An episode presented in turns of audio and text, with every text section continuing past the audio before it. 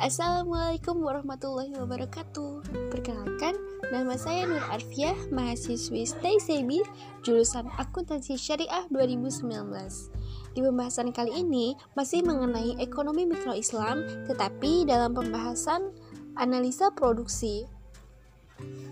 Jadi, untuk mempermudah teman-teman semua dalam memahami hal ini, eh, di sini saya akan menyampaikan beberapa pertanyaan. Nah, diiringi dengan jawaban-jawaban dari pertanyaan tersebut sehingga teman-teman dengan mudah eh, memahami apa aja poin-poin yang bisa teman-teman ambil dari analisa produksi ini. Nah, langsung aja mungkin yang pertama eh, apa sih pengertian produksi? Nah, jadi teman-teman, menurut Abdurrahman Yusra Ahmad dalam bukunya Muqaddimah fi Ilm al-Istishad al-Islami menyatakan dalam melakukan proses produksi yang dijadikan ukuran utamanya adalah nilai manfaat atau utility yang diambil dari hasil produk tersebut. Dalam pandangannya, harus mengacu pada nilai utility dan masih dalam bingkai nilai halal serta tidak membahayakan bagi diri seseorang ataupun kelompok masyarakat. Dalam hal ini, Abdurrahman merefleksikan pemikirannya dengan mengacu pada Al-Quran Surah Al-Baqarah ayat 219.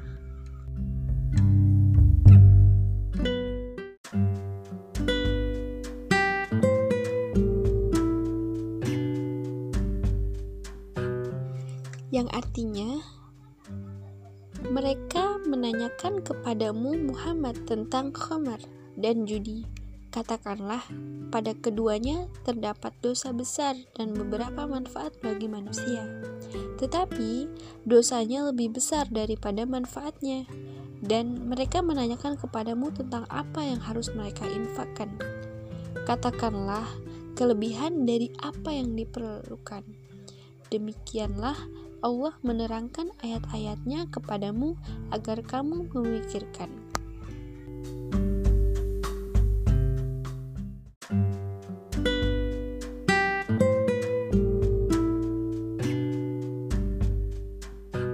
Kita lanjut ke pertanyaan yang kedua. Nah, apa saja sih nilai-nilai tauhid pada produksi? Nilai-nilai tauhid pada produksi yang pertama ialah melakukan kegiatan produksi adalah perintah Allah dan karena itu aktivitas produksi dipandang sebagai ibadah. Yang kedua yaitu berproduksi bagi seorang muslim merupakan aktualisasi keberadaan dirinya sebagai khalifah Allah di muka bumi yang bertugas memakmurkan bumi dengan ilmu dan amalnya. Selanjutnya, nilai-nilai tauhid pada produksi yang ketiga yaitu bekerja untuk menghasilkan suatu barang atau jasa dalam rangka menafkahi keluarga adalah jihad fi sabilillah. Yang keempat yaitu kemampuan manusia berproduksi sehingga mampu menikmati hasil-hasil produksi dan mendapatkan harta karena berproduksi merupakan nikmat harus disyukuri kepada Allah. Islam mengutuk manusia kupur nikmat. Dalam Quran surah Ibrahim ayat 7 dijelaskan.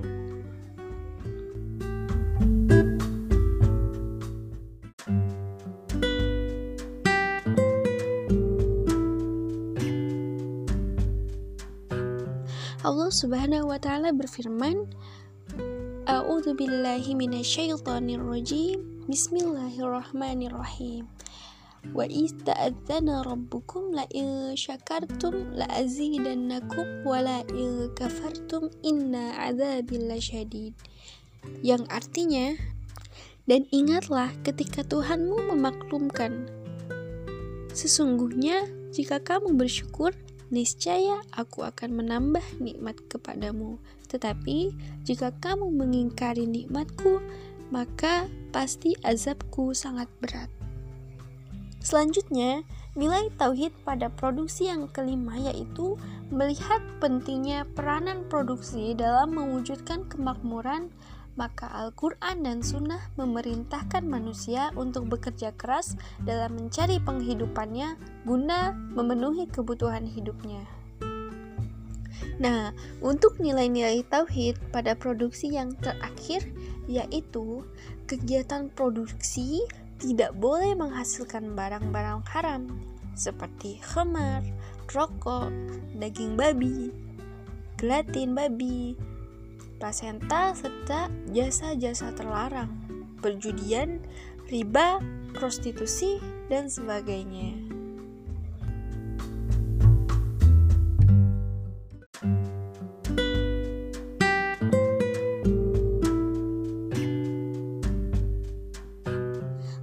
Ke pertanyaan ketiga, yaitu apa sih tujuan produksi? Nah, dalam konsep ekonomi konvensional kapitalis, produksi dimaksudkan untuk memperoleh laba sebesar-besarnya. Berbeda dengan tujuan produksi dalam ekonomi konvensional, tujuan produksi dalam Islam yaitu memberikan maslahah yang maksimum bagi konsumen. Nah, di situ jelas banget teman-teman perbedaan antara uh, konsep ekonomi konvensional dengan uh, konsep ekonomi Islam. Dari tujuannya bisa kita lihat bahwa kalau ekonomi konvensional lebih kepada uh, untuk memperoleh laba sebesar-besarnya, tetapi dalam pandangan Islam sendiri di situ Tujuan produksinya adalah memberikan maslahah yang maksimum bagi konsumen. Selanjutnya, tujuan produksi yang kedua yaitu uh, walaupun dalam ekonomi Islam tujuan utamanya adalah memaksimalkan maslahah, tetapi memperoleh laba tidaklah dilarang selama berada dalam bingkai tujuan dan hukum Islam. Dalam konsep maslahah dirumuskan dengan keuntungan ditambah dengan berkah. Nah, lanjut lagi untuk tujuan produksi yang ketiga yaitu keuntungan bagi seorang produsen biasanya adalah laba atau profit yang diperoleh setelah dikurangi oleh faktor-faktor produksi. Sedangkan berkah berwujud segala hal yang memberikan kebaikan dan manfaat bagi produsen sendiri dan manusia secara keseluruhan.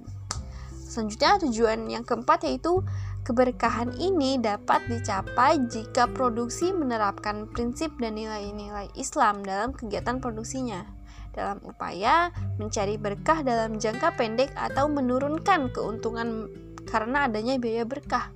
Tetapi dalam jangka panjang kemungkinan justru akan meningkatkan keuntungan karena meningkatnya permintaan. Gitu, teman-teman. Nah, berkah ini merupakan komponen penting dalam maslahah. Oleh karena itu, bagaimanapun dan seperti apa pun pengklasifikasinya, berkah harus dimasukkan dalam input produksi. Sebab berkah mempunyai andil yang nyata dalam bentuk membentuk output itu sendiri.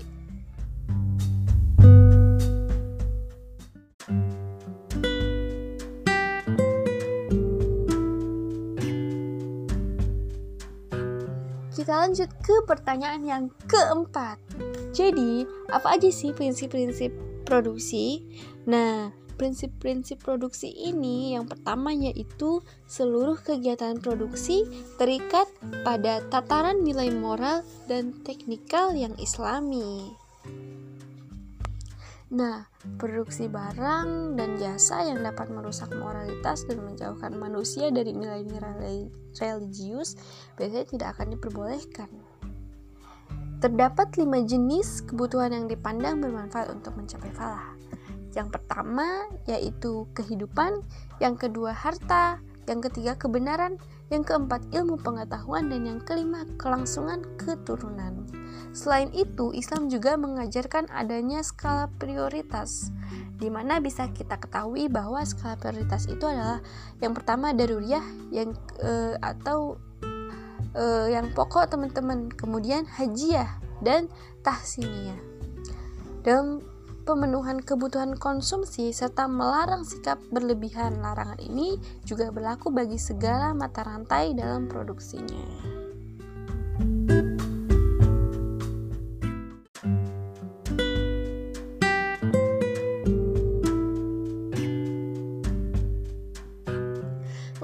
prinsip-prinsip produksi yang kedua yaitu kegiatan produksi harus memperhatikan aspek sosial kemasyarakatan. Kegiatan produksi harus menjaga nilai-nilai keseimbangan dan harmoni dengan lingkungan sosial dan lingkungan hidup dalam masyarakat. Dalam skala yang lebih luas, selain itu, masyarakat juga berhak menikmati hasil produksi secara memadai dan berkualitas. Kemudian prinsip-prinsip produksi yang ketiga yaitu permasalahan ekonomi muncul bukan saja karena kelangkaan tetapi lebih kompleks. Kegiatan produksi dalam dalam perspektif Islam bersifat altruistik sehingga produsen tidak hanya mengejar keuntungan maksimum saja. Produsen harus mengejar tujuan yang lebih luas bagaimana tujuan ajaran Islam yaitu falah di dunia dan akhirat kegiatan produksi juga harus berpedoman kepada nilai-nilai keadilan dan kebajikan bagi masyarakat. Prinsip pokok produsen yang islami yaitu yang pertama memiliki komitmen yang penuh terhadap keadilan, yang kedua memiliki dorongan untuk melayani masyarakat sehingga segala keputusan perusahaan harus mempertimbangkan hal ini. Yang ketiga, optimasi keuntungan diperkenankan dengan batasan kedua prinsip di atas.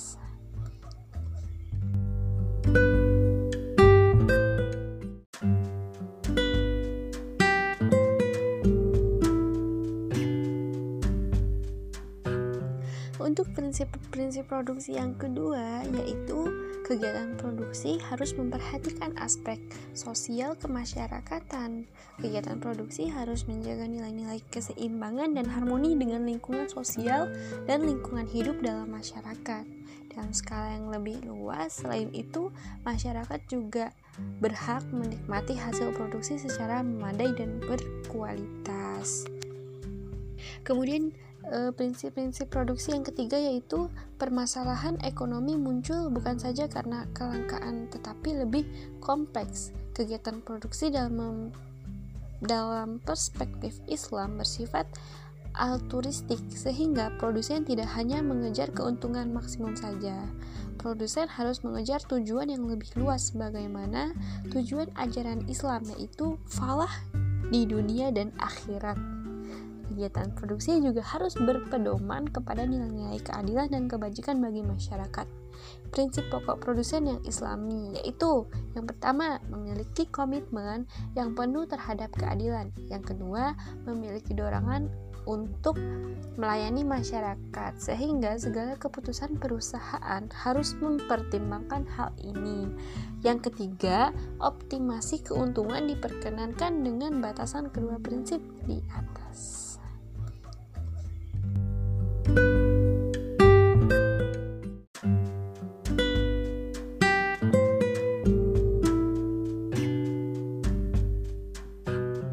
Sudah jelaskan teman-teman di sini uh, banyak sekali ayat Al-Quran tentang faktor produksi.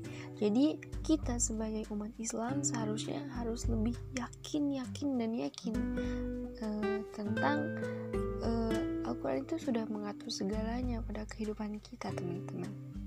Selanjutnya yaitu tadi kita sudah membahas tentang Al-Quran tentang faktor produksi. Nah, lalu apa sih sebenarnya faktor-faktor produksi itu? Nah, para ahli ekonomi Islam berbeda pendapat tentang faktor-faktor produksi menurut Islam. Jadi, menurut Afzalur Rahman ada empat, yaitu tanah, tenaga kerja, modal, dan organisasi. Demikian pula Dr. Muhammad Rawas Kalehji dan Muhammad Abdul Manan menyebutkan empat faktor produksi yaitu tanah, modal, organisasi, dan tenaga kerja. Lalu, eh, menurut Dr. Al-Arabi ada dua yaitu modal dan tenaga kerja. Tapi di sini menurut Dr. Saad Ibrahim Soleh, di situ faktor-faktor produksi adalah tiga. Yang pertama modal, yang kedua tenaga kerja, dan yang ketiga takwa. Sedang tanah termasuk bagian dari modal. Nah di poin ketakwa ketakwaan ini jadi amal soleh yang bertujuan sebagai ridho Allah teman-teman. Wallahu a'lam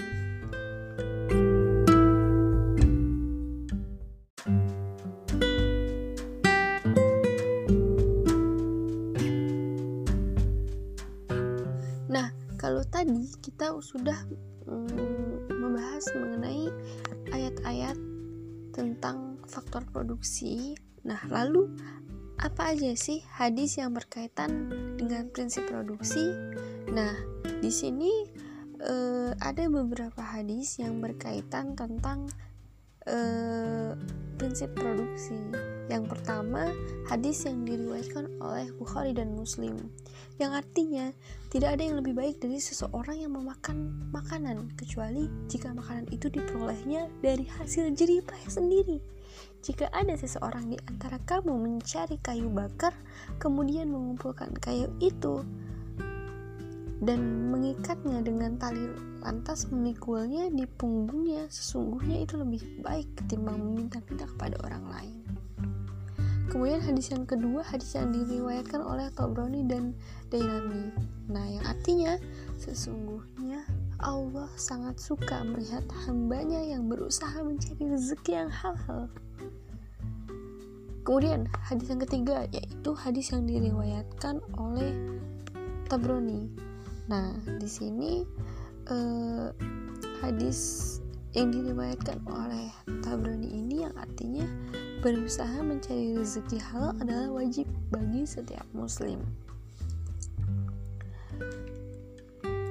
Nah, seperti itu teman-teman, hadis-hadis yang berkaitan dengan prinsip produksi. you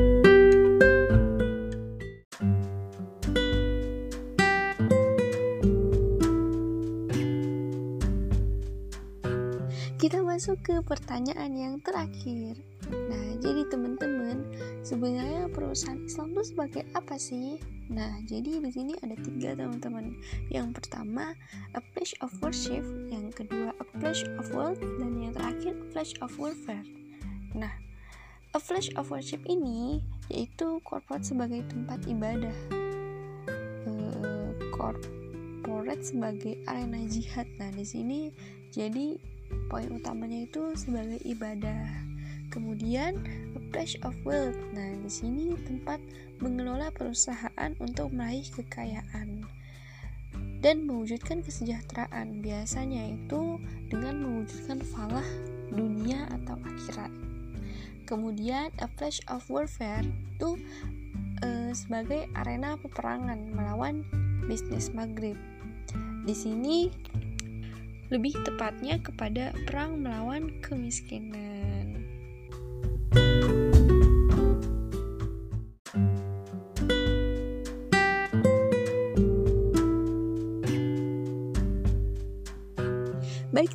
teman-teman, mungkin cukup sekian untuk pembahasan kali ini buat teman-teman. Terima kasih banyak sebelumnya yang sudah mau mendengarkan podcast pihak kali ini.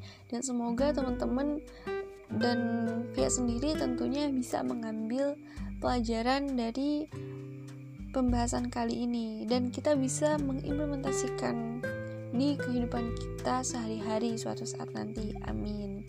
Nah e, sebelumnya saya minta maaf nih kalau misalkan memang banyak kesalahan dari diri via pribadi terutama kalau misalkan ada kata-kata yang mungkin teman-teman nggak paham atau mungkin berlilit-lilit atau mungkin uh, kata-katanya susah teman-teman pahami di sini Pia minta maaf banget karena memang di sini Pia masih tahap belajar. Mohon uh, keikhlasan teman-teman untuk memaafkan Pia. Sebelumnya makasih banyak uh, dan semangat terus buat kita semua. Semoga Allah tetap jaga dan tetap lindungi kita dan tetap Allah membersamai kita dalam keseharian kita. Sehingga apa-apa yang kita jalankan itu terasa gimana ya terasa ada Allah aja yang meringankan langkah kita terlebih dalam hal-hal kebaikan. Cukup sekian dari Via. Mohon maaf dan mohon pamit undur diri. Wassalamualaikum warahmatullahi wabarakatuh